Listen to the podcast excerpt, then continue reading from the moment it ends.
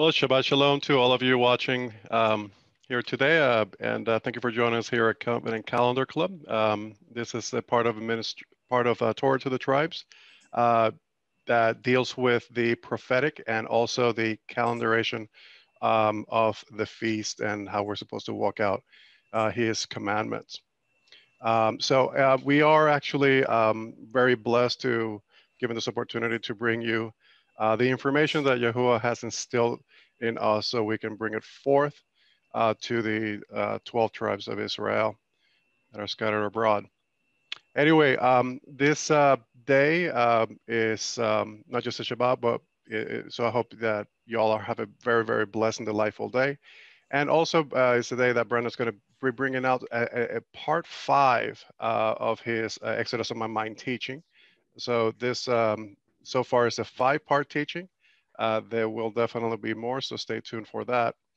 Um, and if you haven't watched the past uh, four, you know, check them out. And I think you all will be very blessed and will give you uh, other insights of the parallels between Exodus and the book of Revelation and how we're actually living that out today.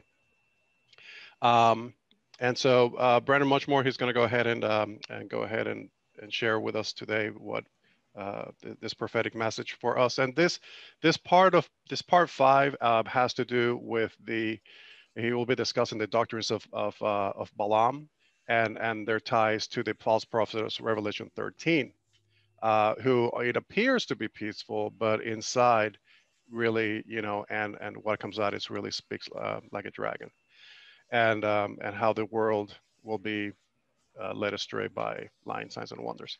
So I hope you're all very blessed by this teaching. And uh, if you're not joining us live, I, I, do encourage you to join us live because we have amazing discussions uh, that are very edifying. Um, and people get involved and share share their insights. And I think it's a great way for all of us to grow in in um, in maturity and uh, help each other build each other up as as, as he wants us to get built up.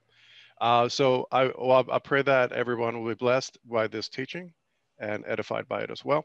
And uh, whenever you are ready, brother, um, uh, yeah, you get started. Oh, and I'm, I'm sorry. And to join us, go to torah2thetribes.com forward slash connect, and you can sign up there so we can send you weekly invites. All right. Sorry. Go ahead. Go ahead, brother.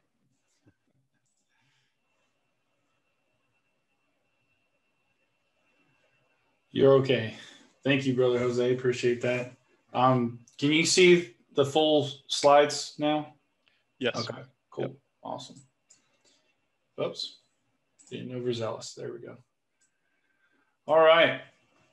Well, I ask you guys to uh, keep me in your prayers this morning. Um, I'm battling a little bit of a headache, so I know it's you know it seems that uh, actually last time I taught it, it set in really after I got done, but today it, it seems like it's uh, trying to rear its ugly head during it. But no worries, we're we're gonna persevere and uh, keep keep striving forward, right? So, um, but yeah, like Brother Jose said, um, this morning we were we are going to be touching on um, something known as the Judas goat. So I'll, you know, get into explaining that and everything like that. Um, but, you know, last week, just to kind of give you a, a, recap of those who maybe weren't here or didn't see the teaching on uh, Yahweh's Servant, uh, which is the YouTube channel that we use for the Covenant Calendar Club. We also use it for the Sisters Gathering as well. Um, and then I think we're also going to start using it for the uh, brothers uh, meetings as well. So excellent uh, resource. So make sure and subscribe to that. You know, and make sure also uh, hit that bell so you get notifications of when new videos pop up. But you know, so last week we we touched on uh, in part four we touched on the end time Pharaoh and how um, the Pharaoh of Egypt, you know, whether it was Ramses or you know whoever it was, um, lines up and corresponds with the anti-messiah and how you know he was trying to enslave everyone, just like the anti-Messiah will, and just just the correlation of the prophetic shadow picture there. Okay. Um, so this week I felt it it would be appropriate to talk about. We talked about you know the anti-Messiah last week. Okay, so let's talk about you know the false prophet. You know, and one of the most well-known uh, or infamous, you could say, false prophets that we know of in Scripture is Balaam, the son of Beor. Right. So we're going to talk about the influence that that Balaam had on not just one pharaoh, but two pharaohs, two different pharaohs, uh, both you know in the same lineage and everything, and the influence that the anti-Messiah will have during these end times that we're living in. Uh, we are going to be uh, utilizing a lot of the um, the historical commentary of what's called a, the Book of Jasher or Yasher. Um, and then, of course, you know, when we get to talking about the uh, false prophet, we're, of course, going to be talking about um, Revelation 13. Uh, we're also going to be touching on, um, you know, uh, Second Corinthians chapter 11 um, and some other areas as well. So hopefully it'll be good, well-rounded teaching and uh, edifying for everyone who hears it. Okay. So you're probably thinking to yourself right now, what is a Judas goat? What is a Judas goat? All right. Well, I'm glad you asked. So this actually came uh, to me. This idea came from me. I can't even think of who posted it on Facebook, but somebody posted a meme of a Judas goat on Facebook. And what a Judas goat is, which okay, you can see right here in the background, you got the the sheep. They're all following in a V shape. It looks like, and they're following this goat right here, right? And this goat is called a Judas goat. So according to Wikipedia, a Judas goat is a trained goat used in general animal herding. The Judas goat is trained to associate with the sheep or you can even say assimilate or like, you know, blend in with the sheep or cattle, leading them to a specific destination. In stockyards, a Judas goat will lead sheep to slaughter while their own life is spared. Now, I want you to just ingrain that into your mind right now because that is the main theme of this teaching that there's a Judas goat, a leader leading the sheep directly to the slaughter while their life is being spared. That's the main theme of, of the teaching. All right. And of course, our um, our theme verse, if you will, is Revelation 13, verse 11. Speaking of the false prophet or the second beast or the beast from the earth, as it says here. And I saw, this is John speaking, and I saw another beast coming up out of the earth, and he had two horns like a lamb and spoke like a dragon. So he looks peaceful in appearance. He looks like one of us. He looks like a, a lamb. You know, maybe uh, maybe it was a ram that was you know being envisioned or maybe it was a goat being envisioned whatever but he looks like a, a lamb and spoke like a dragon all right so to me the judas goat is a representation of the doctrines of balaam. So we're going to talk about the doctrines of balaam and what they are or what my interpretation of what they are. And then afterwards maybe we talk about what what you think they are because i want to know that as well okay? You know to me it, it's the smooth words it's the lying signs and wonders that the false prophet will use and is using to lead the whole world astray to worship the beast and to get the people to get the people to create an image to him okay we're going to be talking about the direct influence that Balaam had on Pharaoh's decision making in Mitzrayim, in Egypt, and how that correlates to what we will see today and in the days coming with the what we will see coming from the false prophet of Revelation 13. Okay? So let's get started here.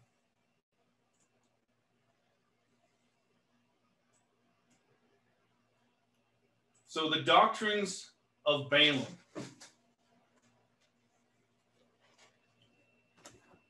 This text is from Revelation 2, verse 12 through 17. Talking about the church of Pergamos or the ecclesia of Pergamos. Okay? Known as the compromising church. And to the angel of the church of Pergamos, write, These things says he who has the sharp two edged sword.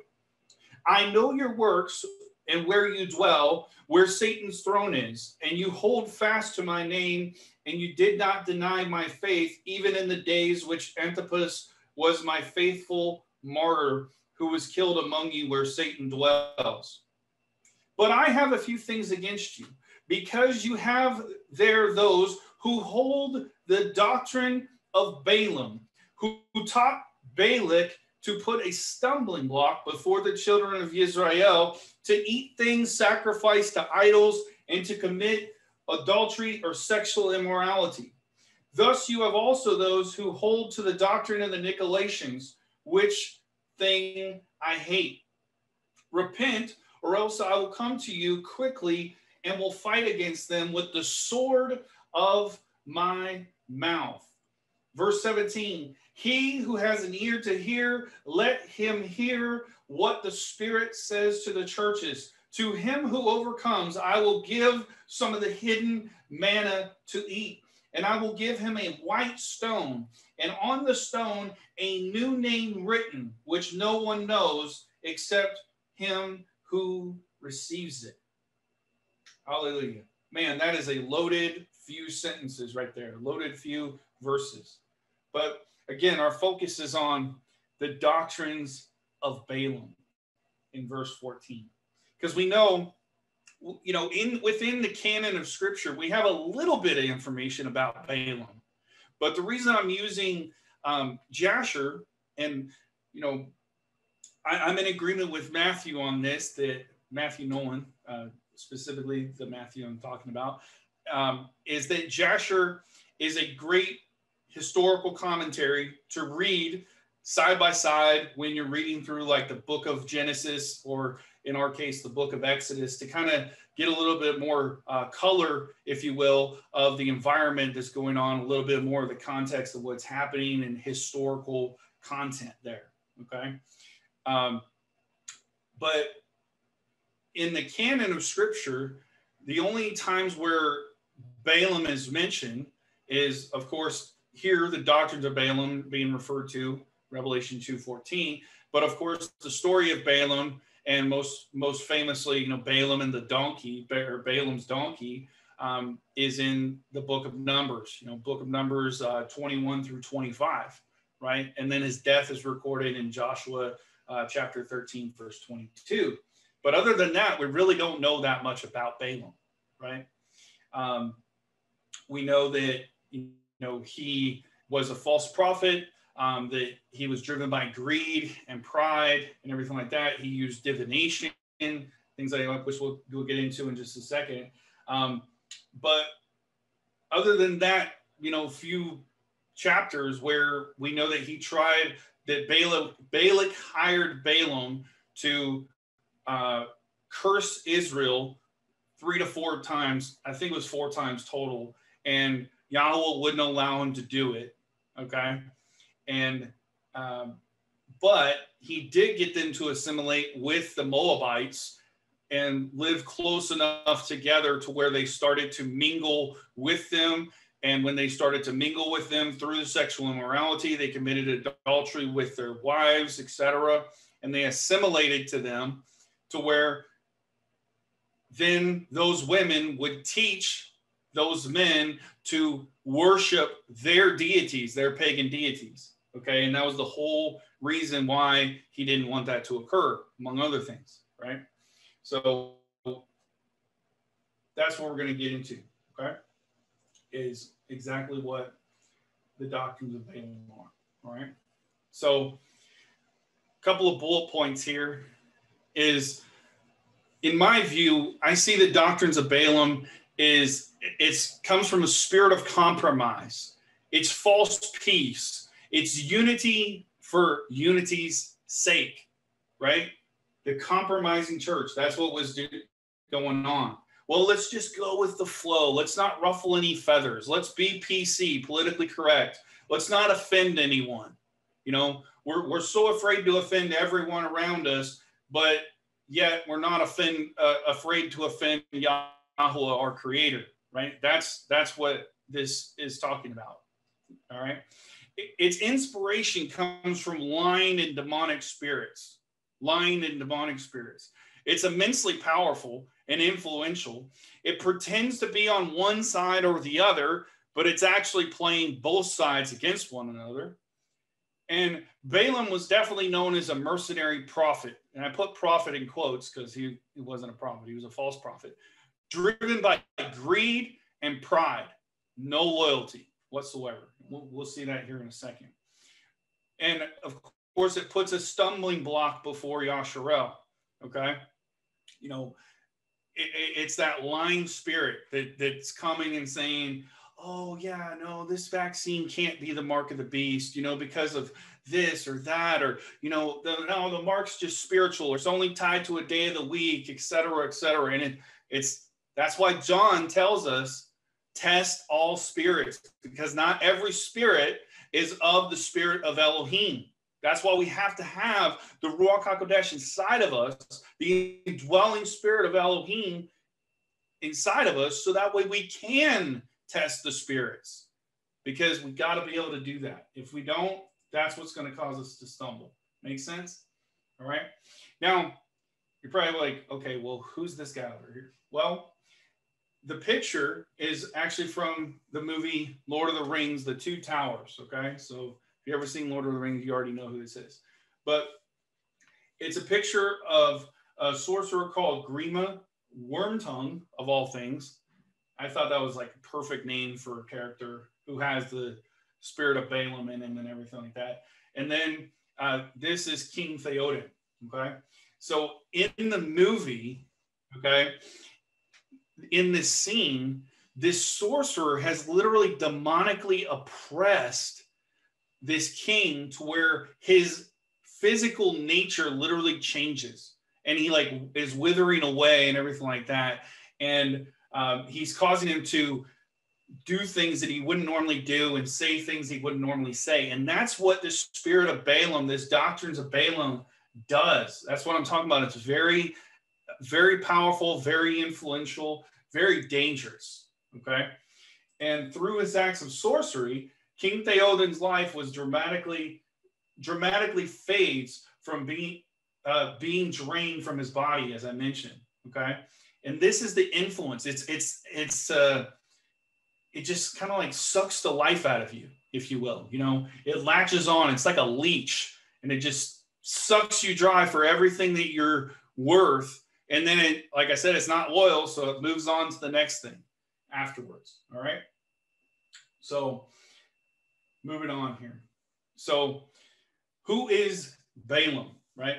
So, like I said before, you know, you might have heard of Balaam and his talking donkey, you know, where the donkey was on the, you know, on the roadway and the two walls were there on the narrow path and Balaam couldn't see the messenger of Yahweh standing there before him with a great sword drawn to cut him down, but but Balaam's donkey could, and he the donkey you know, like swerved into the into the um, uh, hedgerow or the edge of the wall there, and Balaam was sitting there beating on his donkey like three times. And finally, Yahweh opened the mouth of the donkey and caused the donkey to speak. And, and I'm paraphrasing here, so forgive me, but um, he he caused the donkey to speak, and he's asking the donkey's asking Balaam, "Why are you beating me?" You know, and the donkey is actually the one that saved, ended up saving Balaam's life because, like I said, the, the angel was about to cut him down. All right. So like I said, you can read through all these, uh, uh, all the stories um, in Numbers chapter 22 through 25. Um, and then also, uh, literally, his life goes from the first record I found was around Jasher 61 all the way through Jasher 85. Now, we're not going to read all of that. All right. So, good news there. All right. So, sinister sorcerers. This is also what Balaam represented. Now, I'm a 90s child, right? So, um, you know, I grew up with, you know, 90s movies, 90s influence, everything like that. And there is, when I think of sinister sorcerers, actually, I Googled sinister sorcerers because I wanted to kind of put, because there's no pictures of Balaam that are good pictures other than just him and the donkey and the, and the angel, right? That's the only representation we have. But when I Googled sinister sorcerers, the first one that popped up, boom, was Jafar, which Jafar definitely had the spirit of Balaam.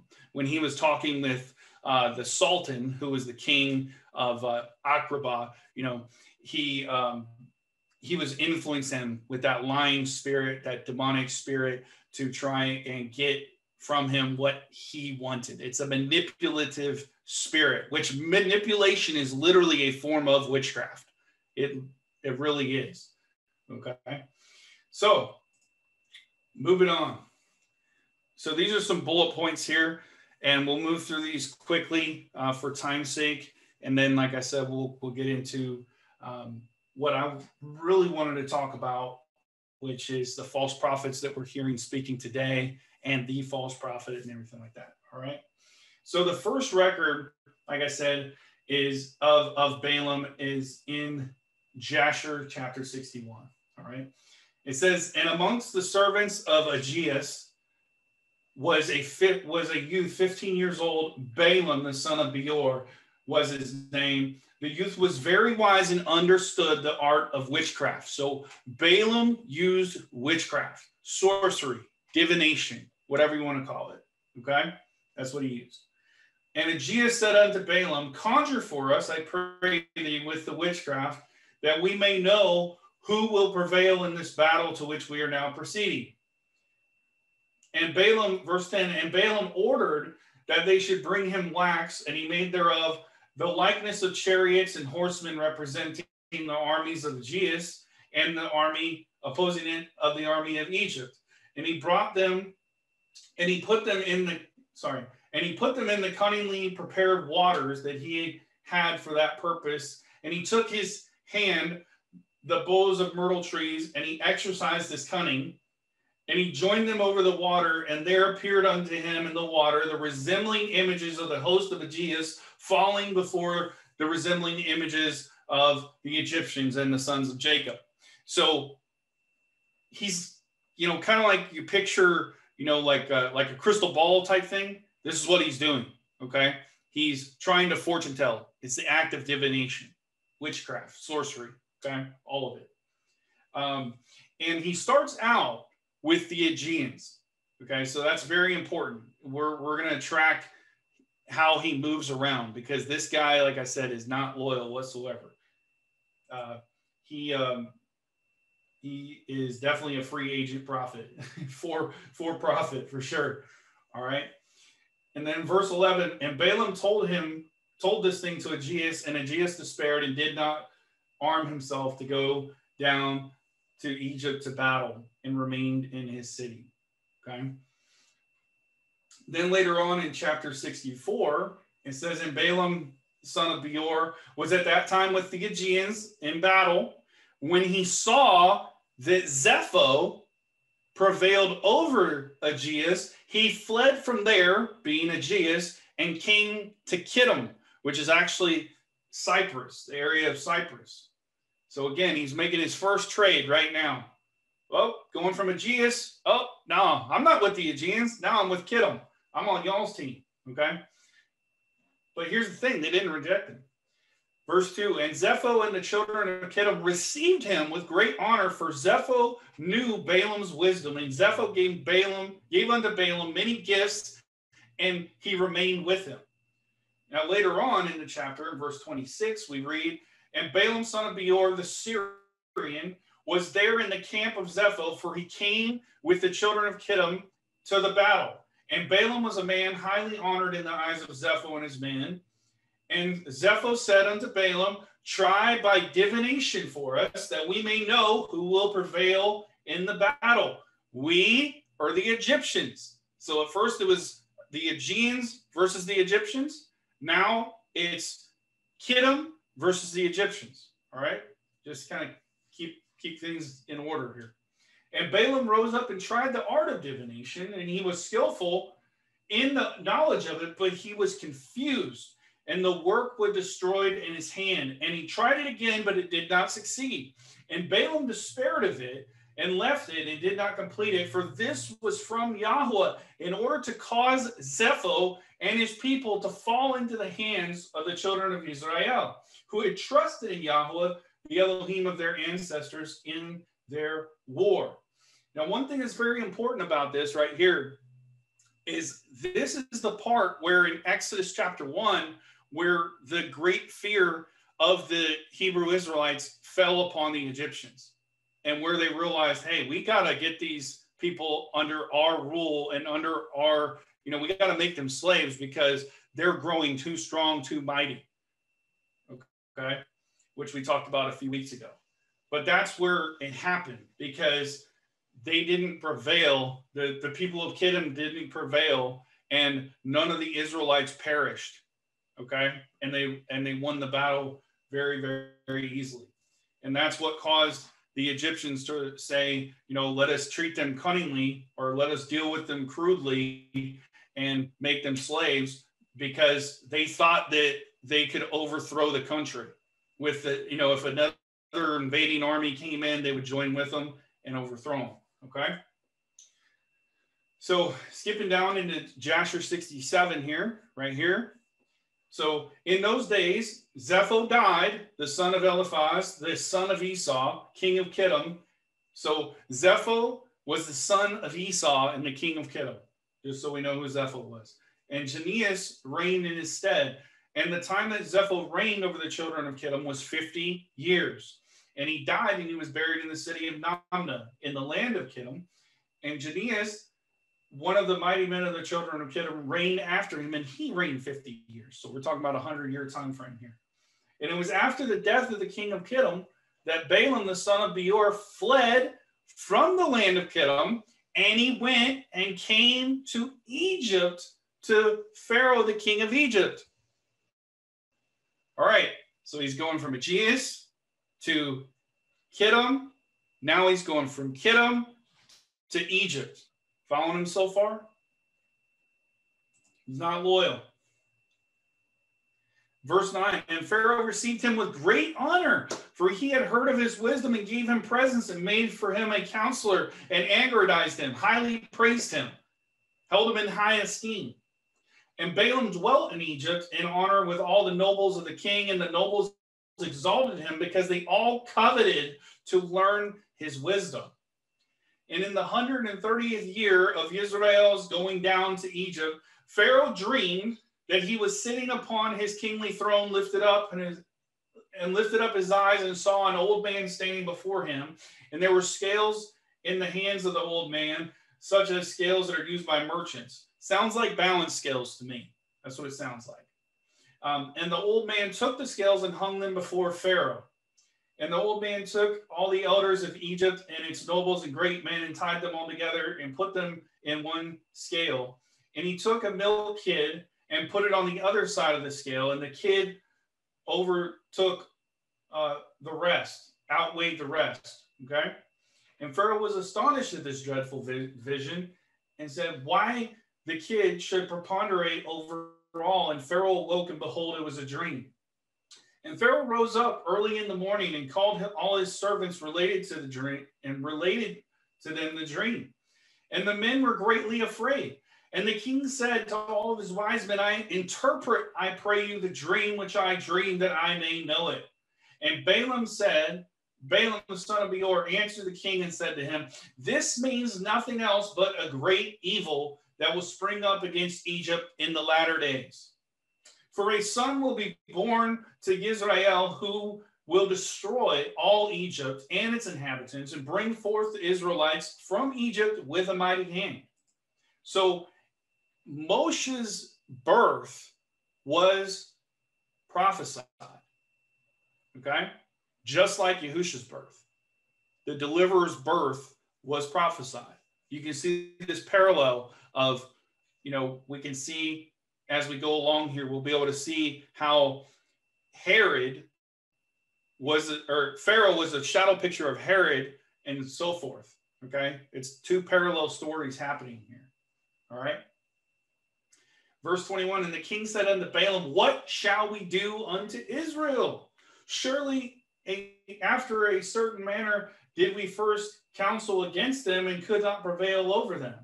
Now, therefore, give you also advice against them by which we may prevail over them.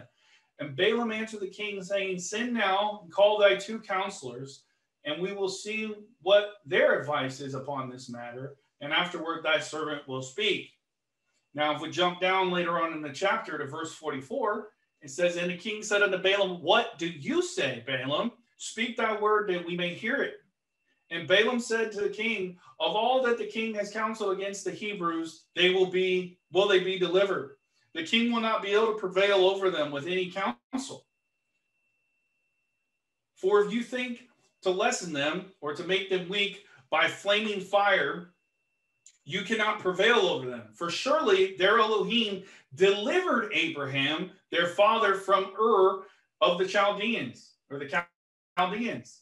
And if you think to destroy them with the sword, surely Isaac, their father, was delivered from it, the sword, and a ram was placed in his stead.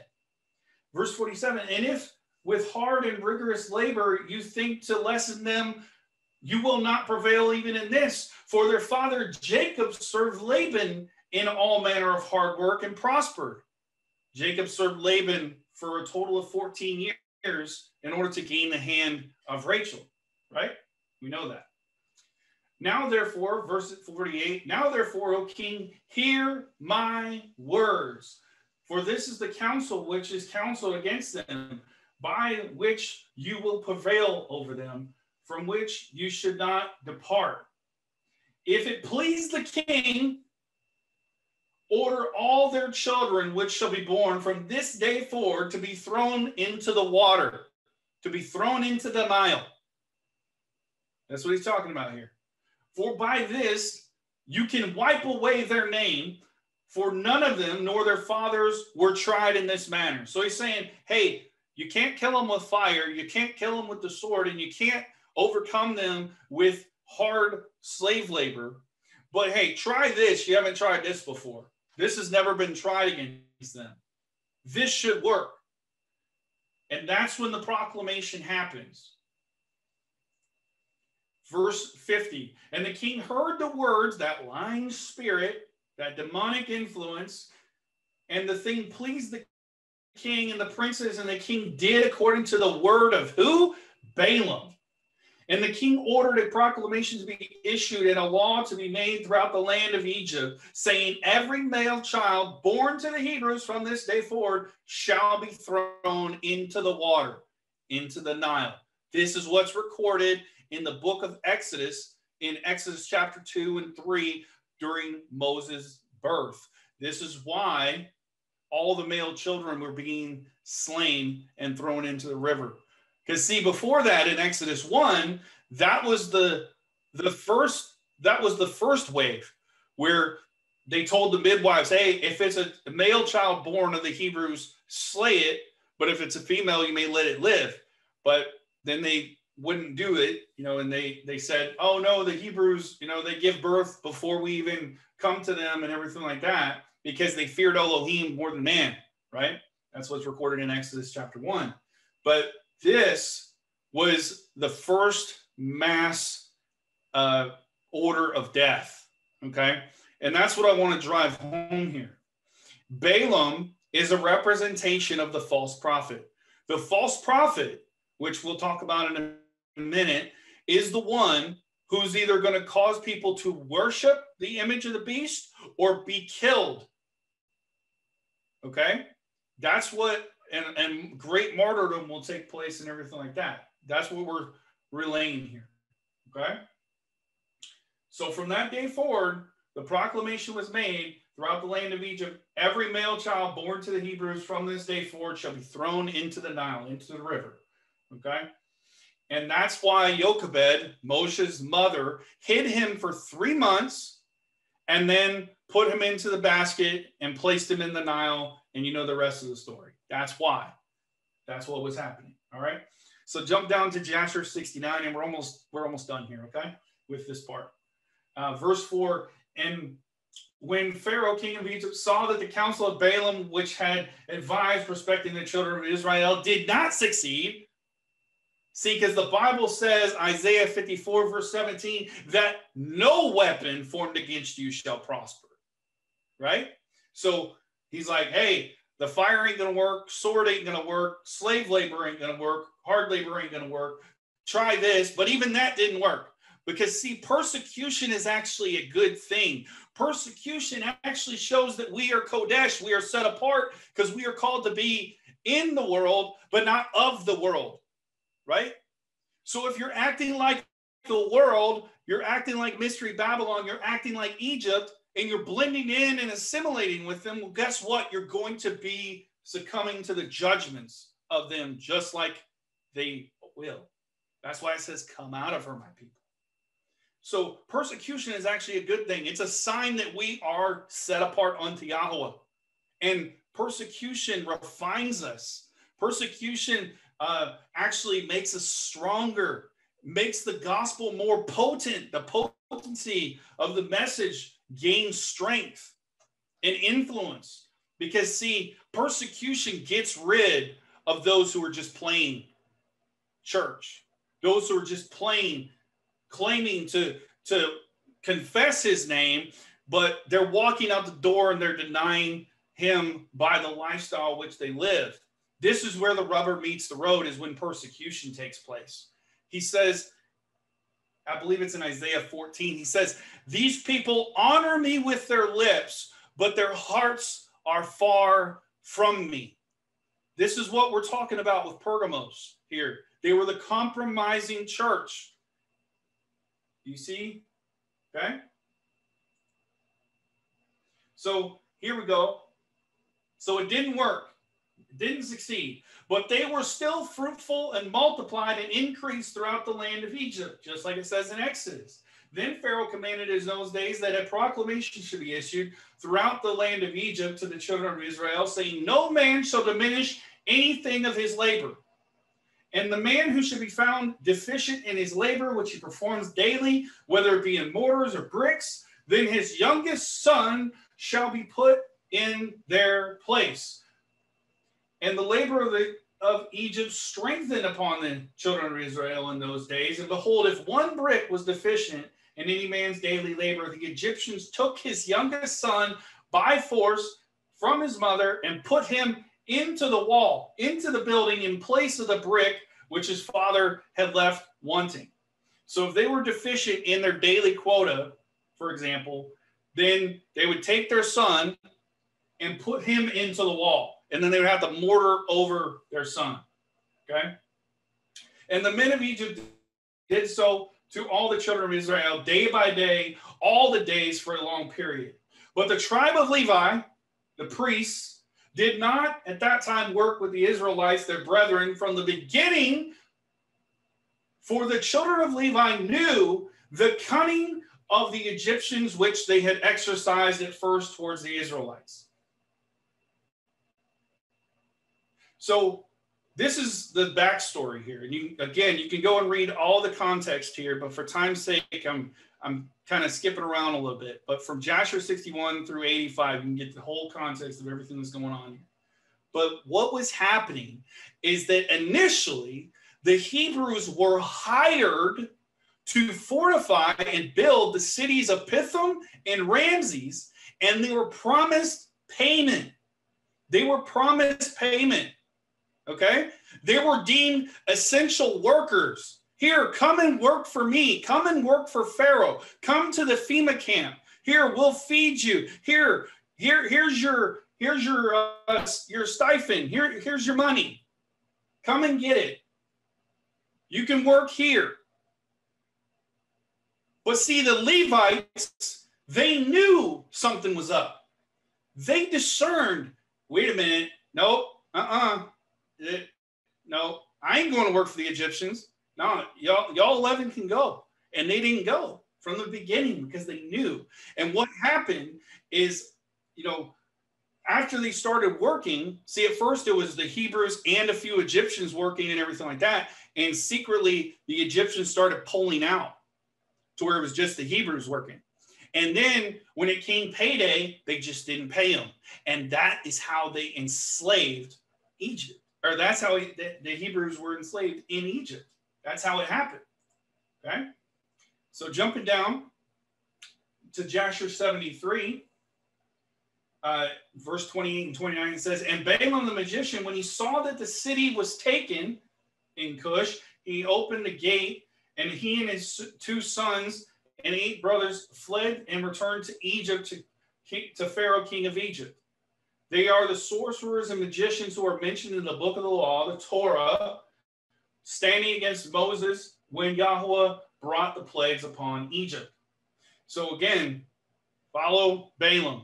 He went from the Aegeans to Kittim to Pharaoh in Egypt, leaves Pharaoh in Egypt, goes to Cush, leaves Cush, goes back to Pharaoh in Egypt here in Yasher uh, 73.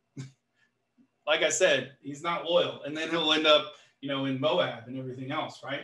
And then later on, here's the here's the showdown, okay, of Jasher 79. This is the showdown between Moshe and Aharon and Jannes and Jambres and Balaam. So verse 20, and Moshe and Aharon rose up early the next day, and they went to the house of Pharaoh, and they took in their hands the stick of Elohim, or the staff. And when they came to the king's gate, two young lions were confined there with the iron instruments, and no person went in or or went out or came in before them, unless those lions who the king, unless those who the king ordered to come. When the conjurers came and withdrew the lions by their incantations, and this brought them to the king. And Moses hastened and lifted up the stick upon, upon the lions, and he loosed them. And Moses and Aharon came into the king's house. And the lions came with them in joy. And they followed them and rejoiced as a dog rejoices over his master when he comes in from the field. So the lions were happy to see uh, Aaron and, and Moshe, is basically what it's saying, right? And when Pharaoh saw this thing, he was astonished at it. He was greatly terrified at the report for their appearance was like the appearance of the children of Elohim. And Pharaoh said unto Moses, What do you require? And they answered him, saying, Yahweh, the Elohim of the Hebrews, has sent us to you to say, Let my people go, that they may serve me. And when Pharaoh heard the words, he was greatly terrified before them, and he said to them, Go today and come back to me tomorrow. And they did according to the word of the king. And when they had gone, Pharaoh sent for who? Balaam, the magician, and to Jannes and Jambres, his sons, and to all the magicians and conjurers and counselors which belonged to the king. And they all came and sat before the king. And the king told them all the words which Moshe, his brother Aaron, had spoken to him. And the magician said to the king, But how came the men to you on the account the lions that on the account the lions were confined at the gate? And the king says, Because they lifted up their rod against the lions and loosed them and came to me, and the lions rejoiced at them as the dog rejoices to meet his master. And Balaam the son of Beor, the magician, answered the king, saying, These are none else than magicians like ourselves. So these guys ain't nothing special. Don't, don't be afraid of him. They're just magicians like us, is what he's saying. Now send for them, let them come, and we will try them. And the king did so. And in the morning, Pharaoh sent for Moses and Aaron to come before the king, and they took the rod of Elohim and came to the king and spoke to him, saying, Thus says Yahweh, Elohim of the Hebrews, let my people go, that they may serve me. And the king said to them, But who will believe you that you are the messengers of Elohim and that you come to me by his order? Now, therefore, excuse me, now, therefore, give me a wonder or a sign in this matter, then the words which you will speak will be believed. And Aaron hastened and threw uh, and threw the rod out of his hand before Pharaoh and before his servants, and the rod turned into a serpent. And the sorcerers saw this, and they each cast his rod to the ground, and they became serpents. And the serpent of Aaron's rod lifted up its head and opened its mouth to swallow the rods of magicians. And Balaam said, uh, Balaam the magician answered and said, This thing has been from the days of old, that a serpent should swallow its fellow. Again, no, no big deal. Uh, a serpent eats another serpent, and that living things devour each other. Now, therefore, restore it to a rod as it was at first. We will also restore our rods as they were at first. And if thy rod shall swallow our rods, then we shall know that the spirit of Elohim is in thee. And if not, you are only an artificer, just like ourselves. Again, you're only a magician. You're only a sorcerer, just like ourselves. And Aaron hastened and stretched forth his hand and caught hold of the serpent's tail, and it became a rod in his hand. And the sorcerers did the like with their rod. And they got a hold, each man of the tail of his serpent, and they became rods at first. And when they were restored, the rod of Aaron swallowed up their rods. Whew, that's a lot. So this is the showdown that happens in uh, Exodus 4 when Moshe and Aaron come before Pharaoh. That's what we're talking about. So Balaam is there. His two sons, Jannes and Jambres, are there. Okay. That's who is all in the, in the showdown. So moving on here. So now we get to the meat of this, the meat and potatoes, if you will. Because, like I said, Balaam was just a shadow picture of the false prophet and the false prophets. The false prophets represent his sons, Jannes and Jambres, right? And he in my opinion, represents a prophetic shadow picture of the false prophet. So if we look here in Matthew 24, verse 4, Yahusha tells us, answering said to them, Take heed that no one leads you astray, or that no one deceives you. Verse 24 or chapter 24 verse 11 says then many prophets will rise up and sorry then many false prophets shall rise up and lead many astray or deceive many. In verse 24 for false christs and for false prophets shall rise showing great signs and wonders to deceive if possible the elect and verse 25, Yahusha says, See, I have forewarned you. I've told you beforehand that this is going to happen. And this is happening right now as we speak. These false prophets are rising up. These false teachers, false preachers, false pastors, etc. They're all rising up and they're exposing themselves for those that have eyes to see and ears to hear. You can tell what's going on. All right, so let's look at some characteristics here of the false prophet, which, like I said, he had two horns like a lamb. Okay, so the second beast or the false prophet, uh, Revelation 13, verse 11, it says, And I saw another beast coming up out of the earth, and he had two horns like a lamb and spoke like a dragon, and he exercises all the authority of the first beast in his presence and causes the earth and those who dwell in it to worship the first beast whose deadly wound was healed. And he does great signs so that he even makes fire come down from heaven on the earth before men, or in the sight of men, some translations say. Okay. And he leads those astray who's uh, and he leads astray those dwelling on the earth because of those signs. So, because of these lying signs and wonders, he leads many, many astray which he was given to do before the beast, saying to those who dwell on the earth to make an image to the beast who was wounded by the sword and yet lived. And there was given to him to give spirit, to give breath to the image of the beast, that the image of the beast should both speak and cause to be killed as many as would not worship the image of the beast. In verse 16, we all know it well, even before these times that we're living in.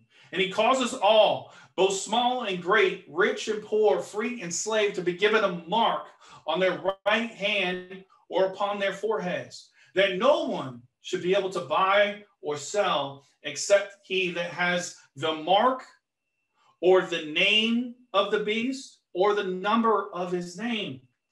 Here is the wisdom. He who has understanding, let him calculate the number of the beast, for it is the number of a man. His number is 666. Or in the Greek, it's Chi Psi Sigma. Okay? Chi Psi Sigma is what he was seeing there, what John was seeing there.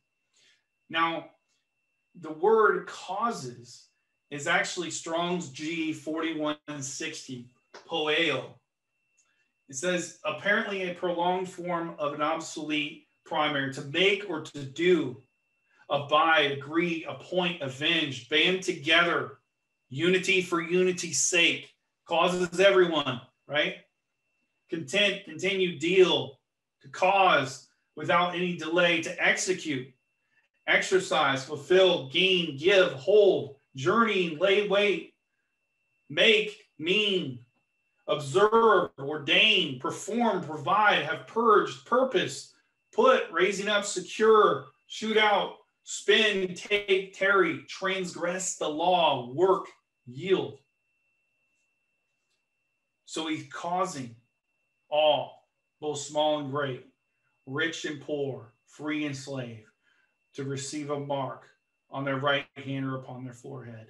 But one thing I want to show us today, this morning, is that it's not just one thing we have to avoid. It's not just the mark of the beast that you have to avoid, that we have to avoid, but it says, or in verse 16 and 17.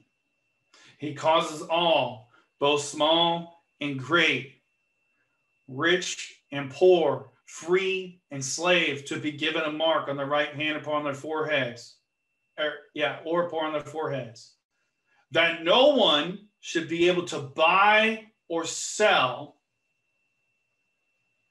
except he that has the mark or the name of the beast or the number of his name. So there's actually four things that we have to avoid.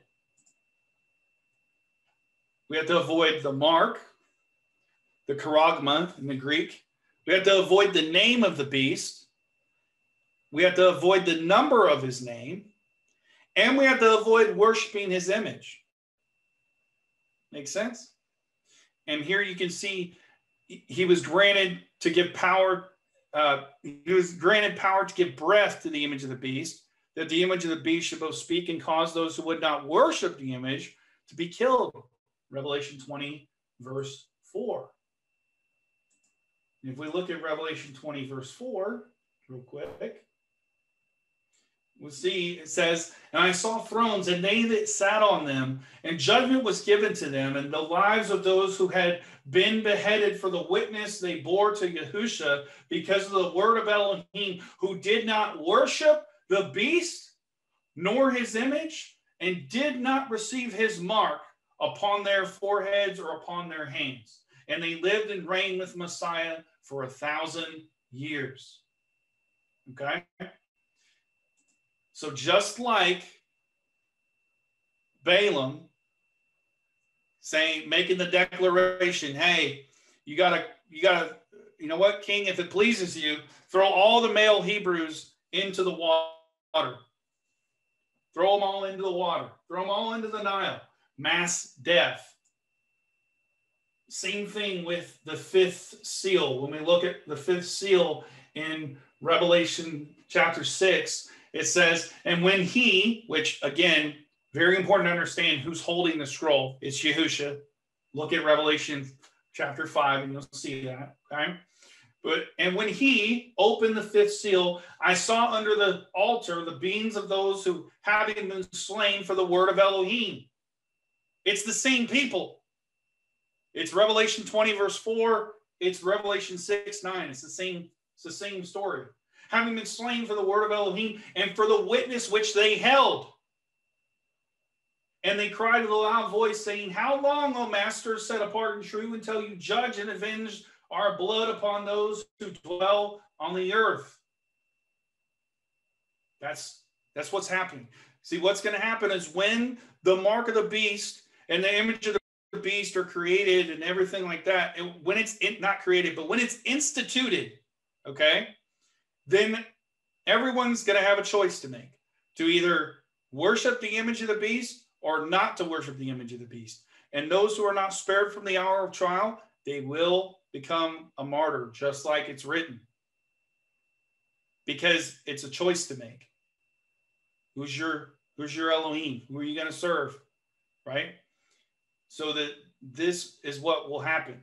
He so just like Balaam caused mass death in the book of Exodus and in the historical commentary of Jasher, the false prophet will also cause mass death because Revelation 13, the second half here of Revelation 13, lines up perfectly with what's happening in Revelation chapter 6, verse 9, with the fifth seal. Because if we look again at Revelation 20, verse 4, we can hear the same correlation of the words. And I saw thrones, and they sat on them, and judgment was given to them. The, the lives of those who had been beheaded because of the witness that they bore or held, just like Revelation 6 9 talks about, because of the word of Elohim, who did not worship the beast nor his image, and did not receive his mark upon their foreheads or upon their hands. These are the same people that we're talking about here. Makes sense? So the same two characters, like I said, Balaam is a prophetic shadow picture of the false prophet that is to come. Okay? Who will cause who will do all these things all right? Causing mass death. But don't be afraid okay? All right moving on and then we'll wrap up here. So we've talked about the false prophet. Now let's talk about false prophets okay the jannes and jambres those who are talking the doctrines of balaam right all right so let's bring back this judas goat the agents of Satan. Now remember, this is the, and if I didn't say this earlier, I apologize. Um, but where this term Judas goat came from, I saw someone post this meme on Facebook about this Judas goat thing. I was like, wow, that is super interesting. And I already had the idea of talking about, you know, Balaam and the false prophet and everything like that. But then when I saw this, I was like, oh, this is perfect like this is exactly what the theme of what I want to talk about. Because again, just just a quick recap for the Judas goat. So some slaughterhouses use a Judas goat. It's trained. It's a trained goat that will calmly lead the livestock to their slaughter while its own life is spared. While its own life is spared. And sadly and sobering, I say this, but there are pastors, many, many pastors, teachers, and preachers out there among the 501c3 who are doing just this. Because we've talked about before, and Matthew's talked about it as well, what COVID 19 actually means and what it stands for in the alphanumeric. COVID, C, Strong's 3, right? Abaddon, the destroyer, the angel of the bottomless pit in the Greek. Ovid, the sheep to the slaughter, Strong's 19. COVID 19, Abaddon, the destroyer, the angel of the bottomless pit, the sheep to the slaughter. That's literally what COVID 19 is all about slaughtering the sheep. And what's happening?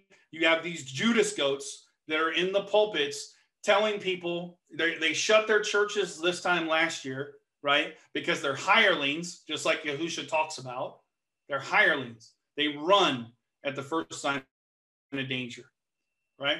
But now they're telling their people, or have been telling their people for the past year, wear a mask, practice social distancing. They're not even telling them just to get tested, but I drive by churches all the time that have free testing right here. The prophets of Baal rising. But they're telling their people to get tested. Get tested right here. We'll do it for you right here. They're scanning their foreheads or their hands as they come in, you know, for their safety. And now they're even thanking God for this vaccine and calling it a miracle from God, calling it miraculous in nature. Matter of fact, one that I know, he even held up his vaccine card and was on uh, in a selfie, you know, like like he's proud of it, and telling people, "Here, take your vaccine. Let's get over COVID." But why? Why? Is it just that they're deceived? Some of them, yes. I believe that they are just deceived. But some of them, and a good bit of them, are actually agents of Satan. And we're going to expose it because that's what we do. Okay? Second Corinthians chapter 11. Here we go. Verse 3 But I'm afraid lest as the serpent deceived Eve by his trickery, so your mind should be corrupted from the simplicity that is in Messiah. For indeed, if he who, who if he who is coming proclaims another Yahusha, another Messiah, whom we have not proclaimed, or if you receive a different spirit, which you have not received from us, or a different gospel which you have not accepted, you you put up with it well enough. Now, what's interesting is this verse 4 actually references back to some of the verses that I just read in Matthew 24. Matthew 24, verse 5 is referenced, Matthew 24, uh, 23 through 24 is referenced, and John chapter 5, verse 43 is referenced. John chapter 5, verse 43 is very important. Yahusha says, I have come in my Father's name, but you do not receive me. But if another should come in his own name, him you will receive, the another Messiah. See, another Messiah is being preached in the churches of Balaam, in the churches of Baal today. Another Messiah, a lawless one, not a royal covenant one, but a lawless, greasy grace gospel that's the another gospel that's being preached. And it's inspired by another spirit, not the spirit of Elohim, not the Ruach HaKodesh. Some call it the Kundalini. Maybe it is. Verse 5 For I reckon that I am not inferior to the most eminent missionaries, but even if I am unskilled in word, yet not in knowledge, indeed, in every way we have been manifested among you in all matters. Or did I commit sin in humbling myself in order to exalt you because I brought good news, the good news of Elohim to you without being paid? Other assemblies I robbed by receiving wages from them to serve you. And when I was present with you and, and in need, I was not a burden to anyone. For what was lacking to me, the brothers who came from Macedonia supplied. And in every way I kept myself and shall keep from being a burden to you. It is a truth of Messiah in me that this boasting in me shall not be stopped in the districts of Achaia.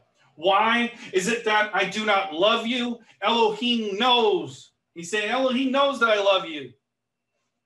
And, and I shall do, I shall go on doing as I do in order to cut off the occasion from those desiring an occasion, so that in which they boast, they shall be found also as we are. For such are false missionaries, deceptive workers, masquerading as missionaries of Messiah. Masquerading, they're wearing a mask. See, they've been hiding. They've been hiding amongst us in the in the churches, pretending to be righteous, pretending to be the narrow path that leads to life, but they're masquerading. Why? And no wonder, for Satan himself masquerades as a messenger or an angel of light. It's not surprising then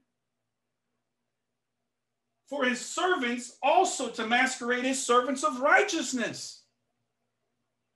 But see, they're being exposed, they're exposing themselves.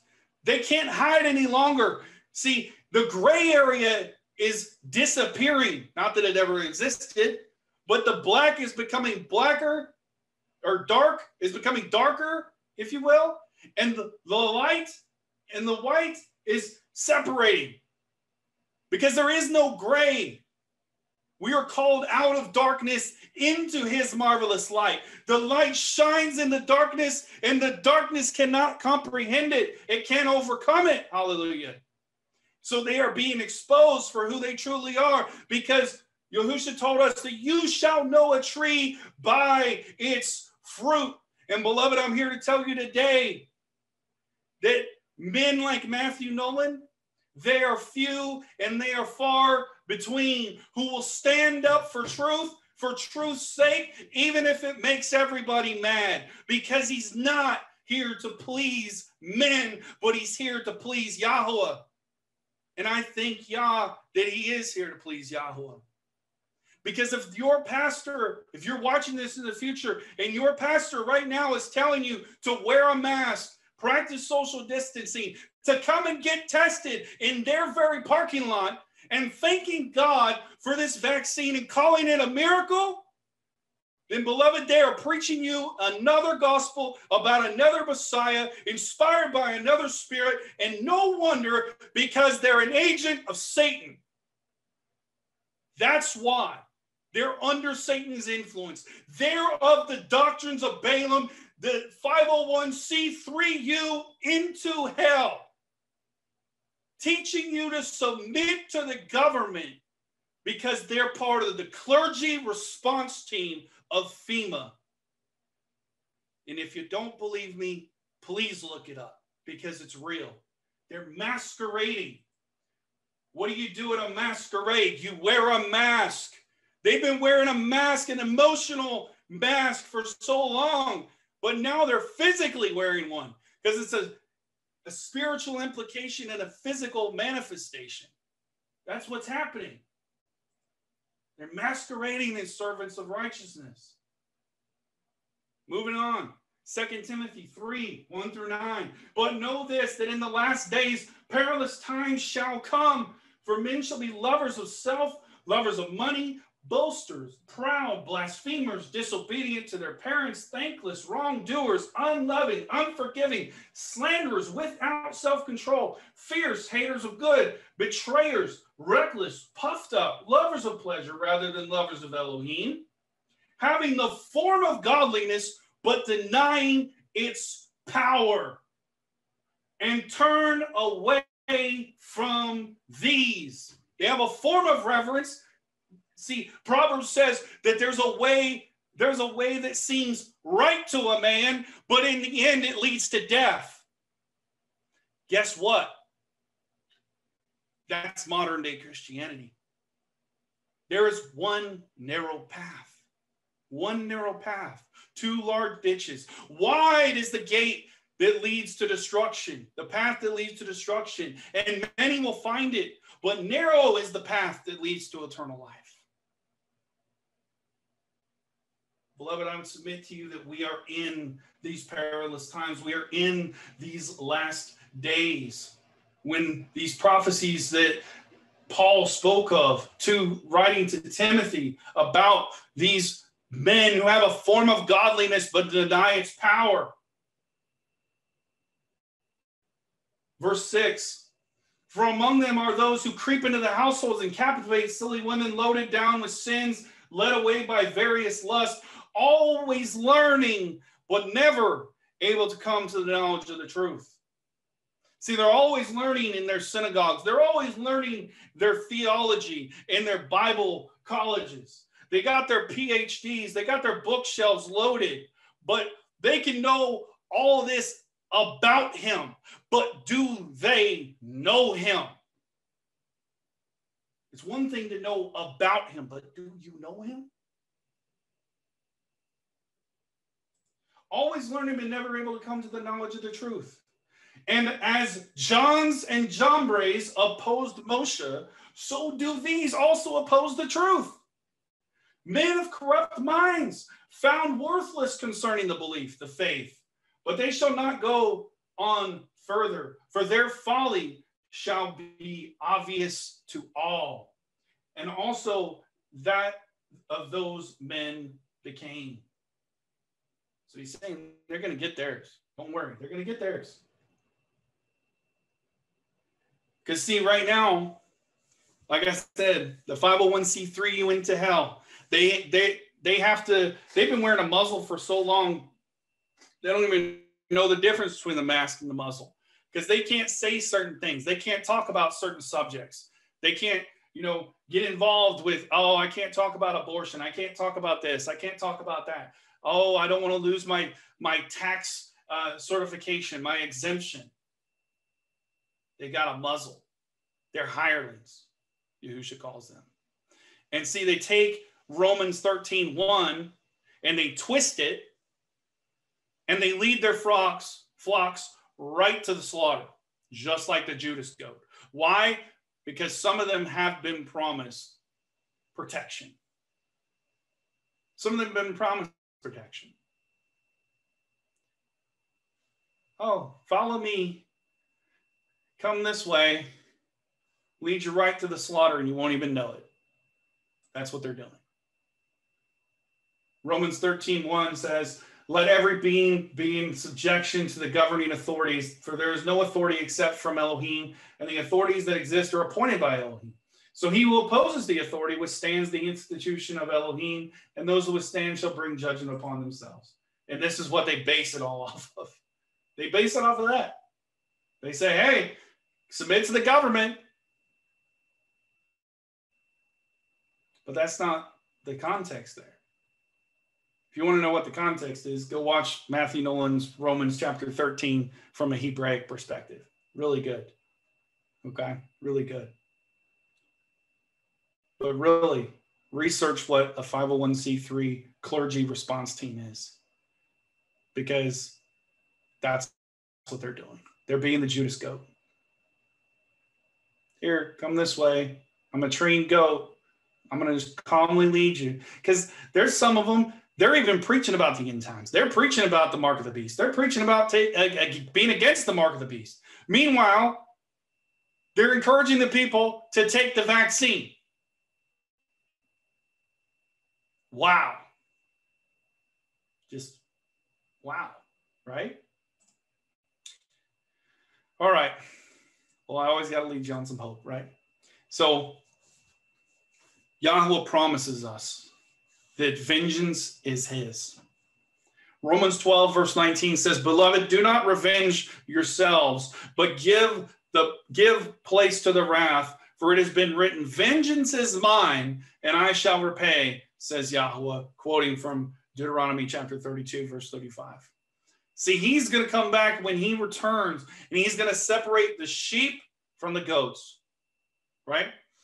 The sheep will go to the right into eternal life the goats to the left into eternal damnation, as recorded in Matthew 25, 32 through 33. Revelation 22, 12 says, And see, behold, I am I'm coming speedily, and my reward is with me to give each according to his work. To give each according to his work. in Revelation 20, verse 10, it says, And the devil who led them astray was thrown into the lake of fire and sulfur where the beast and the false prophet are, and they shall be tortured day and night forever. So, all these hirelings that are leading their sheep astray, that if they don't repent, this is their demise. This is their folly. This is what they will they will reap because he's about those who take care of, protect, and feed his sheep. And if someone is misleading the sheep on purpose into slaughter, there's going to be judgment and swift and harsh judgment upon that person and upon those people. So, in closing, I hope this teaching was edifying and you enjoyed it. And for more information, please visit torahtothetribes.com. And Yahweh will bless you and keep you and make his face shine upon you and give you peace. Shalom.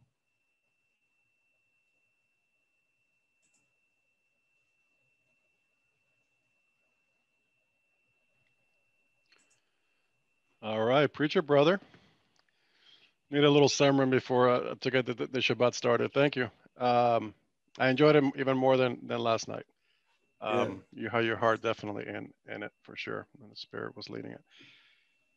Yeah. So so yeah, the um, 501c3s, yeah, they are.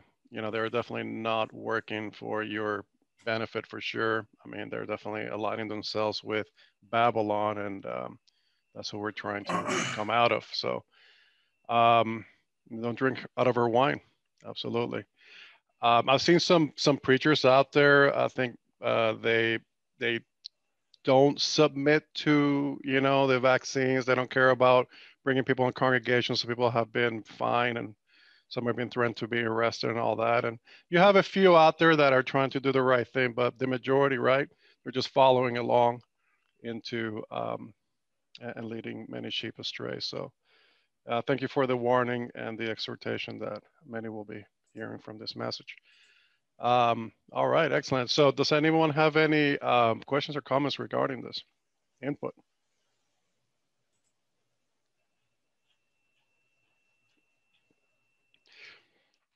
Yeah.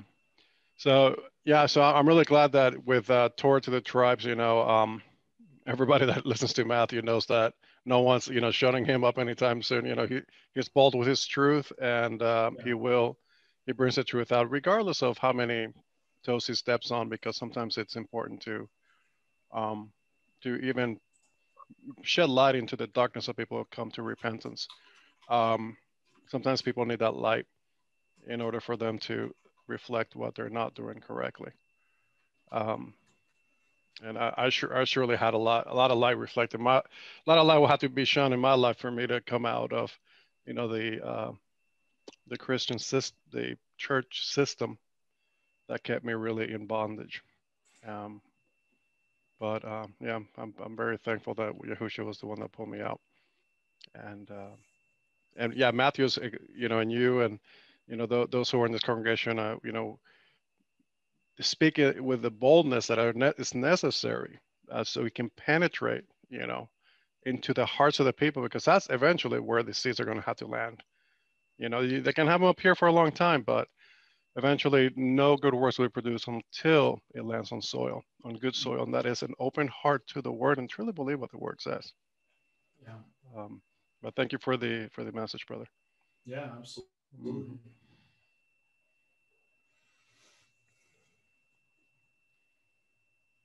See Don sharing some scripture over here.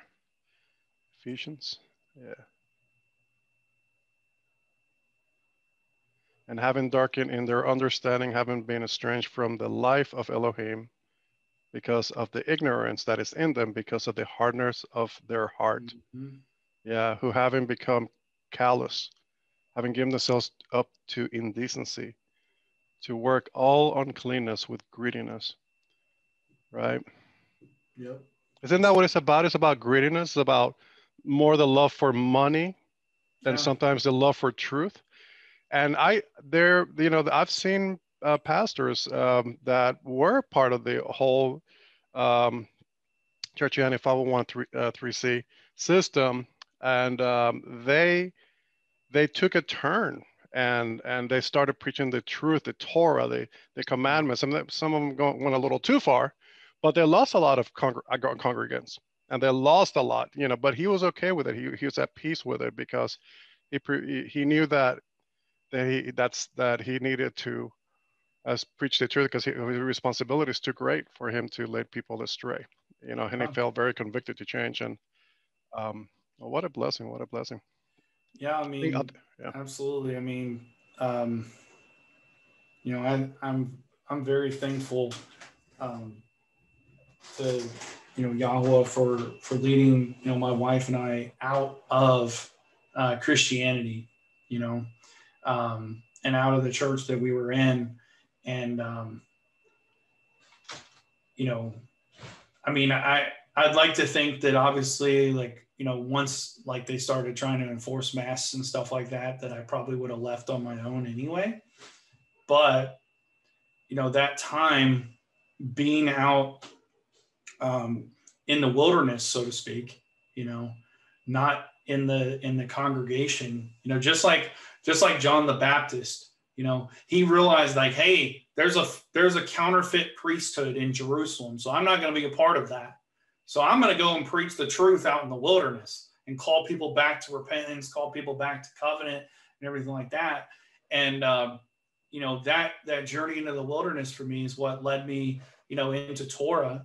And then like I think it was like six months after that or so, eight months after that, is you know when I found this ministry, and that's when I really was like, wow, this is what I've always longed for and desired and uh, what I was looking for, but I never knew it, you know. Mm-hmm.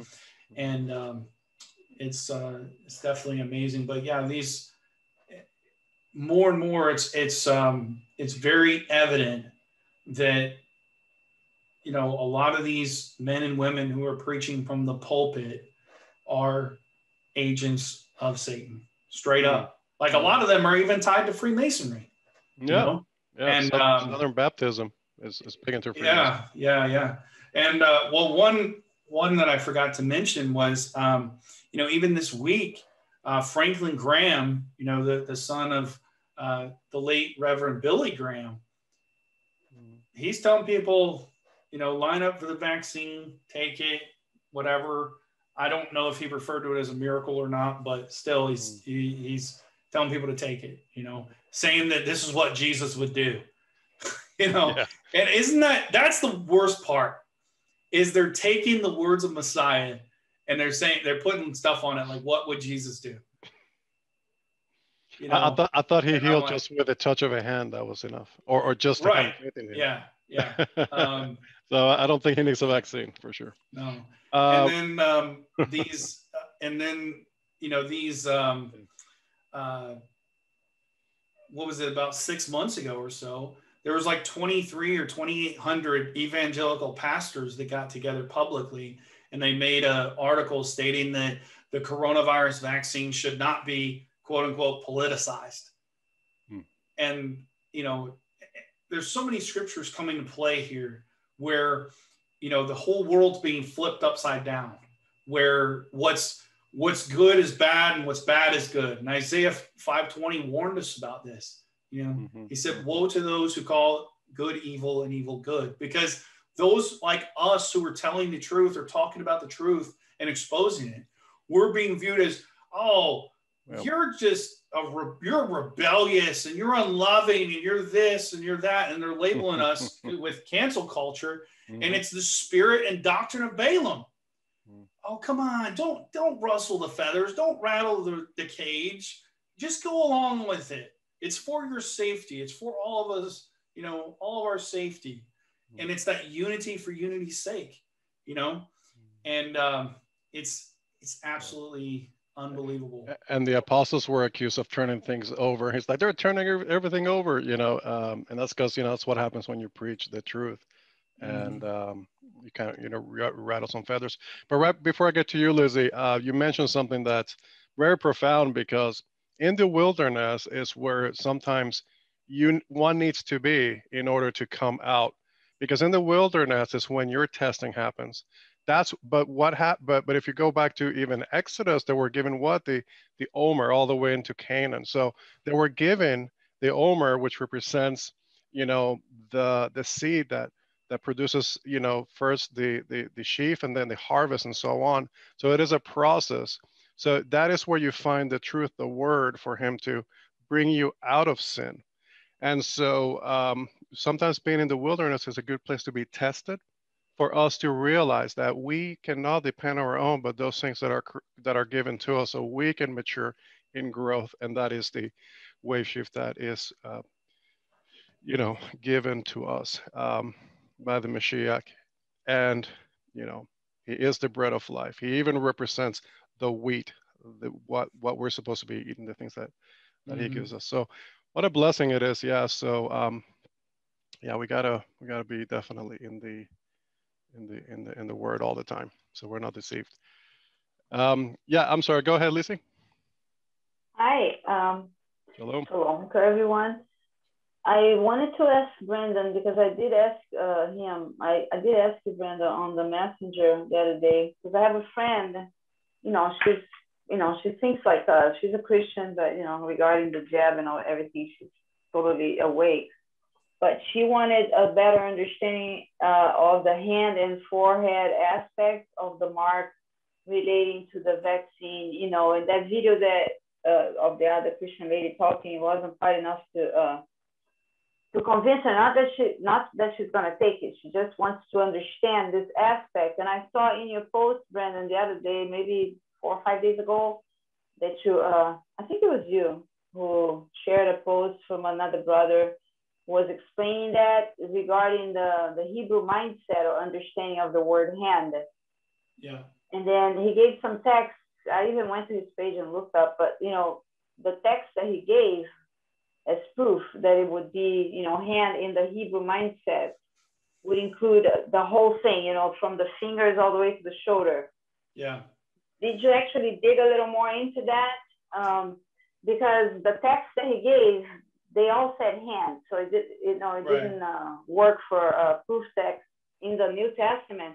But what I wanted to know is if you actually either researched or know of anybody that did this uh, research regarding the word hand as it's used with the same Greek word from Revelation 13, 16, and 17.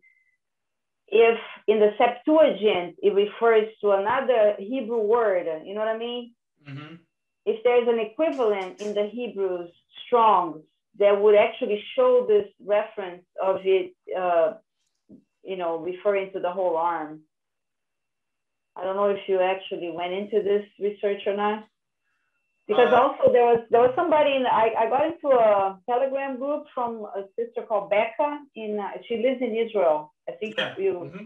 you forwarded one of her posts uh, the other day you, you you shared it and she has a group only to talk about the vax in Israel you know okay. and there's a lot of people in the group like 70 people and one of these people she said the same thing about the hand uh, Hebrew mindset uh, regarding this word but she didn't give us any further proof or you know text or strong words for me to actually go into so I can actually really show my friend. So I was wondering if you had any more solid uh, material, especially regarding the Hebrew word for hand that is equivalent to the one in Greek used in Revelation 13. Um, yeah, I don't right now. Um, I'm actually looking it up right now as you're talking on the um, on the eSword. So I'm actually going to yeah. see if, in if the Septuagint. Is, the, do you have the Septuagint? Yeah, so I have what's called an apostolic uh, Bible polyglot. Um, I also have the Septuagint as well. The apostolic Bible polyglot, which that's a lot to say, but it has the uh, the Greek um, Strong's numbers back in the um, in the Tanakh in the Old Testament. So what I was oh, doing oh, so is looking up, back to the mm-hmm. the the Hebrew word. Uh, well, not the Hebrew word, the the Greek, which is what would be in the Septuagint, right? Exactly. Um, I mean, the Greek word yeah. that was used to translate the the Tanakh or the Torah into Greek. Right. That is the same used in the New Testament. That's how we that's how we see the the correlation, right? Right. Um, yeah, it is the same word. It's Strong's G 5495. And it's the same word used in Deuteronomy 6 um, as it is in uh, Revelation 13, verse 6. Do you have 16. the Strong's Hebrew, though, for that word? Strong's Hebrew? Yeah. Uh, yeah, I can get it. Hang on. Yeah, because if you pull up the, the Greek one that you just said, you know, right uh, that doesn't it doesn't say arm or finger there. So I wanted to read the, the, the Hebrew definition.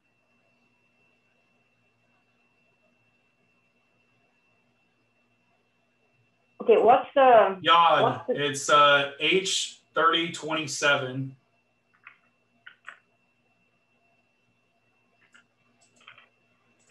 Which is a it's a Yod Dalet is what it is. Mm. It's a yod and a dalet, yod. primitive word, a hand. Wrist.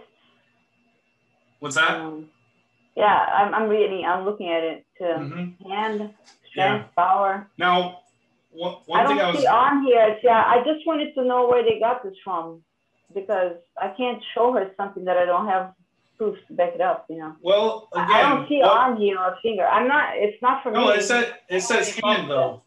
It says hand, right? Right. Okay. So now one thing we have to keep in mind though, John has seen a vision of the future. Okay. So he's seen a vision here. The, the, all of Revelations, all a vision that he's seen, right? So it says he causes all, verse 16 again, he causes all those small and great, rich and poor to receive a mark on their right hand or on their, or on their foreheads, that no one be able to buy or sell except one who has the mark or the name of the beast or the number of his name. So John's seen a vision of people, you know, what he was probably seeing is what we're seeing today, which is where people are getting, you know, with those with the temperature check, what are they scanning? They're scanning directly on your forehead or they're scanning your right hand in most cases, right? So, you know, we got to think this in a vision format. John was trying to describe this as best as possible in allegor, you know, in a, in language, in ling- linguistic fashion of what he's actually seen, right? But also, if you look at the um, context of Deuteronomy six, is What's the verse? huh? What's the verse? Um, What? yeah, I'm trying to find it. Um, verse, uh, so it's right after sh- the Shema uh, in verse four. You know, it says, Shema, O Israel, Yahuwah, our Elohim, Yahuwah is one. Um, and it says in verse six, and these words which I am commanding you today shall be in your heart, and you shall impress them on your children and speak to them when you sit in your house, when you walk by the way, when you lie Mm. down, when you rise up. Oh, verse So- eight. Shall Yes. bind them as And you shall bind them as a sign on your hand, and they and they shall be as frontlets between your eyes. Right? so- yeah. That's more of the Hebraic mindset there.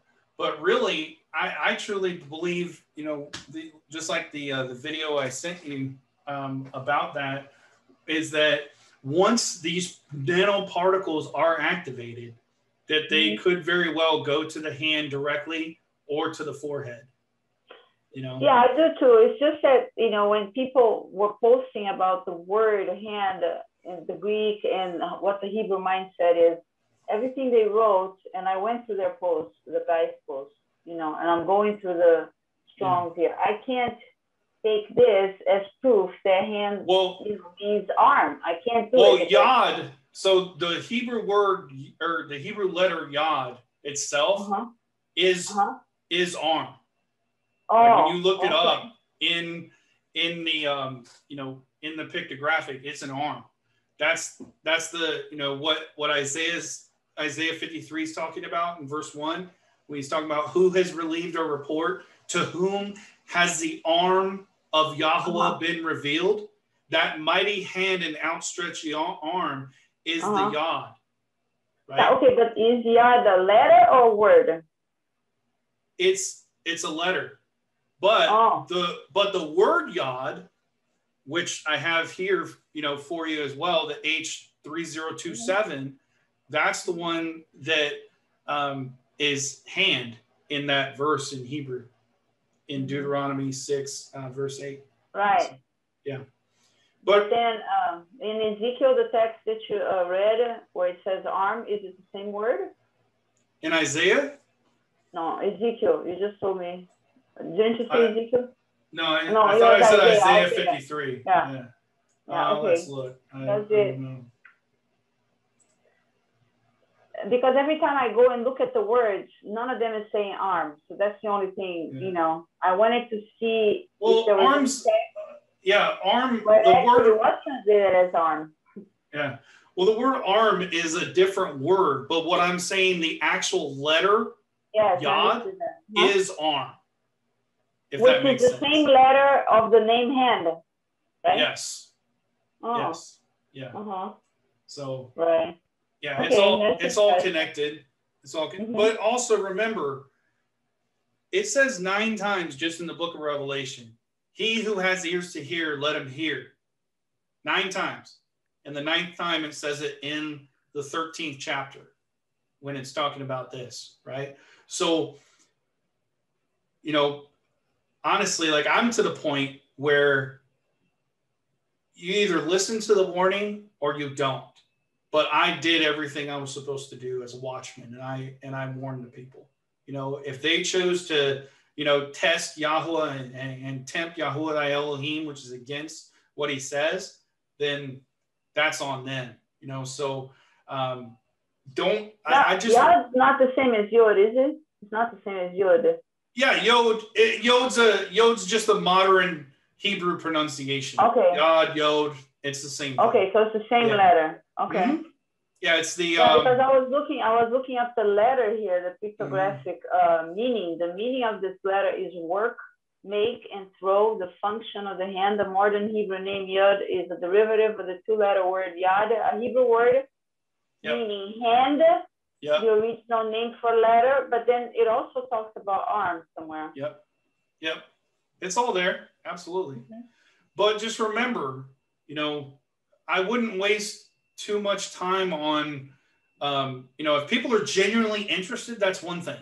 But sometimes people just come and pretend to be genuinely interested when they're not. They're just trying to test you or they're just trying to cause you to stumble or whatever, you know. So be careful about casting pearls among swine as well, you know.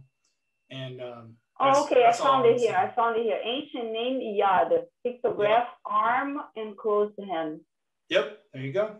With the letter, it does say arm. Mm-hmm. Mm. Yeah. Okay.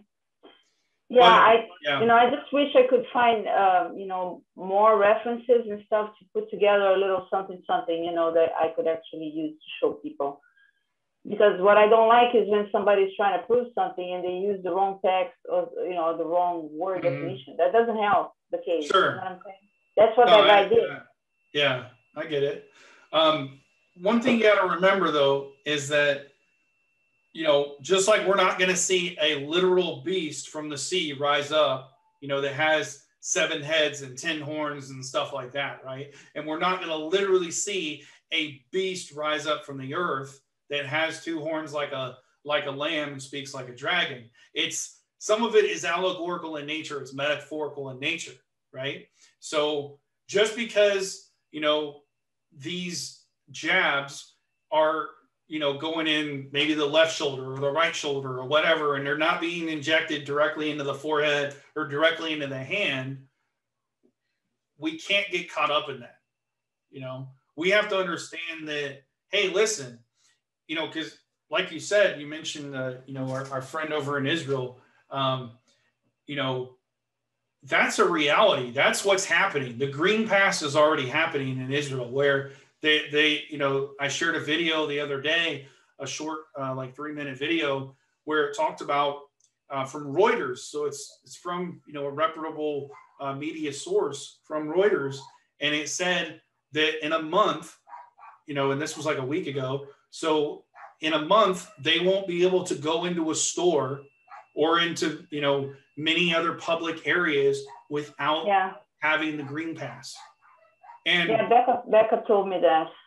yeah, and She said that in the so we we can't be so focused on well, oh, the vaccine's not going in my hand or in my forehead, so therefore it can't be the mark.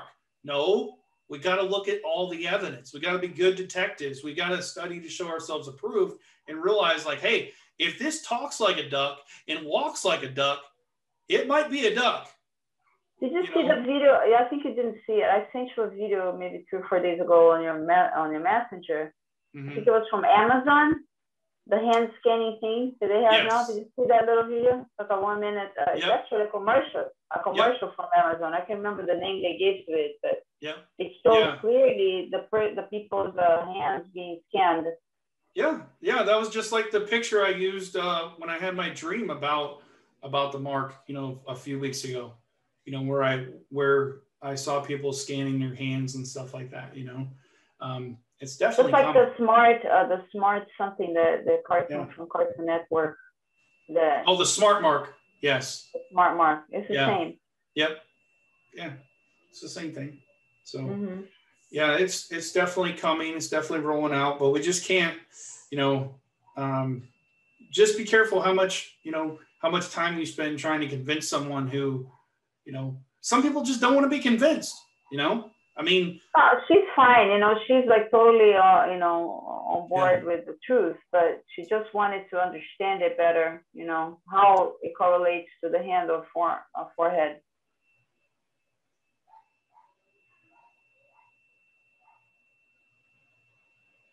What? I'm sorry. My wife just sent me a message said FEMA is outside asking for people over the age of 50 to register for CV. I was asked twice while walking Abigail around the house. Wow. Wow. My, As we speaking. my wife literally just said that. And what did what do you make of uh, the governor's pronunciation yesterday? The, the Florida governor saying that he's not going to uh, require the you know, the V passport. He said that yesterday. I don't. That? It's all hopium. You know what I mean? Like. So what? Hopium. It's a drug. hopium. You know. Uh-huh. I I just I know that prophecy is going to be fulfilled, and I don't mean that in like a a harsh way. I just mean that the new world order is going to fully rise. Yeah. It's going uh-huh. to fully take over, and the people are going to be enslaved. You know, it's just it's prophecy. That's what's going to happen. So anyone that's promising this false hope of you know yes, this or that, I, I, just don't buy it. You know. Yeah, even um, the even the president in Brazil, the president, mm-hmm. uh, he's a right winger. You know, he's being. Yeah. Completely against uh, mandatory vaccinations and even masks from the very beginning. And now, like maybe last week, he announced that he's going to take it for the first time. I mean, it's a totally total change of position. Maybe he yeah. saw what happened to the Tanzanian uh, president. I know? was just gonna bring it up. I was just gonna bring it up. The president of Tanzania. Yeah, yeah, I mean that's you know that's the thing. Either either they can buy you or they'll eliminate you. Yeah, you know? or threaten your family. You know, kill yeah. your child, your wife, or whatever if you don't come whatever. come on board. Yeah. Yeah. So now he's changing his tune. Yeah, I mean, you know, I just, um, you know, this has all the characteristics of what I was looking for, you know, yeah. as far as, um, I will say I, I, until it started to happen, you know, um, I was like, oh, wow, which I'm so thankful, you know, to one of my friends who he was the one that actually warned Steffi and I when, when she was uh, pregnant with Abigail that vaccines were bad. And because we investigated that and researched that and, you know, became anti vaxxers, if you will, whatever, right? That that's where we can, our eyes can be open to the full truth of like, this is what the vaccine agenda is all about. And that's why I've dedicated so many hours of research and scripture study and prayer and you know study all this to bring so many teachings regarding this topic because if there's one topic that I don't think you could preach on enough, it would be this topic. You know, I agree. I agree. Know, I mean, that's just. Um, you know, I even how, saw a group. I, I saw a group of Christians yesterday. I think, or the day. No, it was Thursday. I was driving back from a practice, my choir practice, and I had a, I had to teach a class. So I was like, you know, very short on time. I couldn't really stop to talk to these people, but I saw like maybe five or six people wearing their shirt, uh, the church T-shirt saying evangelism team. I almost shot it out my window. You know, okay, t- tell them not to take the vax, or all your evangelism will be useless. Exactly, exactly. Yep. I mean, All right. Well, let's get to Sister Cheryl. Miss Miss Cheryl, how are you this morning? Shabbat shalom. I'm doing well. Shabbat shalom to you as, uh, as well. Um, I have something. In fact, I was going to talk about it um, I raised my hand even before Lizzie started talking.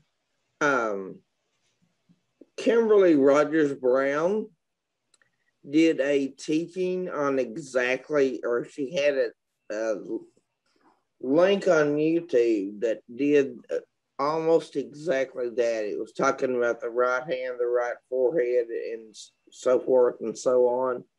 And in her teaching, she um, exposed the fact that it was not only the right hand and the right forehead, it was the entire right side, bringing up scripture that said, do not do not go to the right or do not go to the left, go straight mm-hmm. ahead. And that when it says do not take the mark on the right hand or forehead, we need to be, it's more of a spiritual thing where you're veering off the path. So it's the whole right side. And it's the veering off the path instead of like you were saying, is it going to be on the shoulder? Is it going to be on the knee? It does not matter. Yeah. Veering off to the side and letting them do anything that corrupts your body is what it is. It's not, it has to be on the forehead. It's not that it has to be on the right hand. Like I said, her teaching said it was the whole right side veering off the path. Right. So just and, put, putting and, that in there. And uh, again, yeah. It was a very, very good. You might want to look it up. It, like I said, if you don't know Kimberly Rogers Brown, uh, she is very well spoken on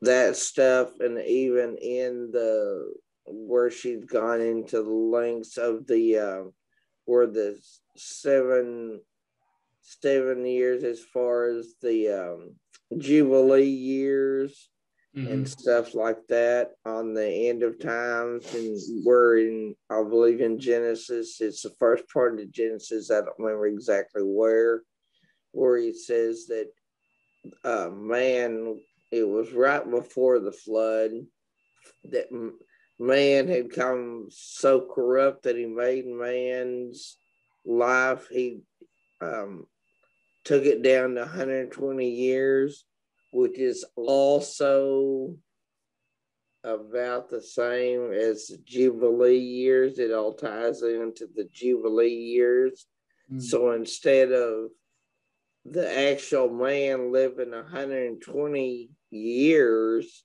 it's 123 jubilees. Hmm. And so that ties in. But like I said, it that particular study that she did was it was the whole right side, and it was indicative of us turning to the right or the left and not stay, staying on the straight and narrow path. Yeah, absolutely, absolutely. Um, so Lizzie, you may want to look up Kimberly Rogers Brown because she did have um, scripture passages in there that you could probably look up. Yeah, I just found her channel. Thank you. I'm gonna, You're I'm gonna take a look welcome. Excellent. Um, another thing, Lizzie, as well, is that you know the so that Deuteronomy 6 8 that also represents our thoughts and our deeds and that's also that's yes. also tied to the right hand and the forehead because where do our thoughts occur right here right? I mean what is this what is the side of your you know what is this called right here? It's called your temple. So mm. it, it's actually called your temporal lobe right? But also it's referred to as your temple. Where does he does he want ding, to ding, ding, ding, ding, he wants to sit on your in your temple. He wants to exalt himself in the place where Elohim dwells. Where does Elohim dwell? In the temple. Ding, ding, on the throne of your heart and your mind. And we are the temple. Yes, we are the temple. you know, there is not a third temple that has to be built, although there is one underground already, but you are the temple of the Holy Spirit. That's what the word of Elohim says. Let Yah be true, as Roger said earlier, and every man a liar. Romans 3, verse 4. So, and please, anything that I've ever What's taught. your shofar? Yeah, there you go. Yeah. Who's got one? Um, but you know, anything that I've taught, not just today, but any of the teachings that I've done, you know, if you can't take out your own Bible and go through, you know, the verses that, that I've gone through and see for yourself what I'm talking about with your own eyes and your own Bible, then don't take my word for it. We test all things and we hold fast to what is good. That's what we do. We, we be good Bereans and we study to show ourselves approved. So, all right. Um, any other uh, questions, comments? Yeah, th- thanks for that, brother. I, I wanted to just add the uh, you know the president of uh, Tan- Tan- Tanzania. Uh, he actually was you know very I guess it was a very Christian, influential person over his people. And this is what happens when people start you know like preaching the gospel to millions of people who actually will listen in such a platform. Uh, you know, I, I mean, I just I just found that um, I knew he was a, a, a real like he, he was like you know trying to be led by the Holy Spirit to lead his people. But this is his quote. He said, We have been praying for fasting for God to save us from the pandemic, and I'm certain that many Tanzanians believe that corona disease has been eliminated by by God, you know. Because he even the spirit I think is witnessing to him that it is there's such a big hoax behind all of this, you know. Vaccinations are dangerous, you know, he quotes, and no pregnant, you know, and so you know, these are things that can get you, will get you killed, basically. You know, you start spe- speaking the truth into people's lives and you'll be persecuted for his name's sake, you know.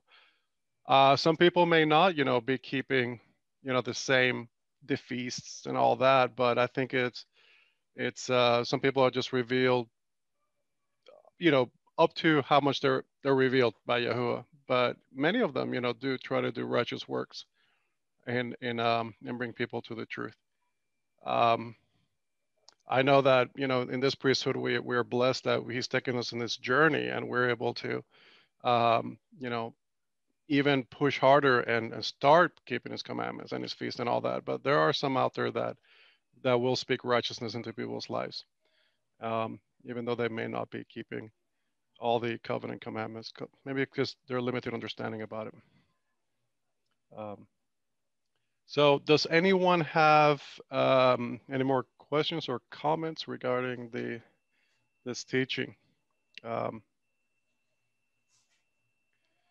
and and yeah, the only thing that we have to have in our for in our in our minds is, is Yahuwah's Yahuwah's name, right? That's it. Cry out to him when we need it. Uh, Cheryl, go ahead, sister.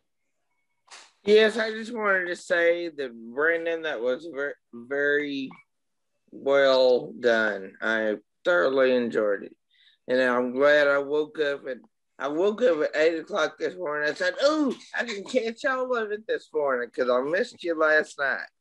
And I heard Jose say that today was even better than last night. So I'm glad I woke up at eight o'clock. Mm-hmm. No alarms, no nothing. And I was like, oh, perfect timing. It's it, uh, thank you, y'all. yeah. Well, all praise and honor and glory to Yahweh. He's the revealer of all truth and all wisdom.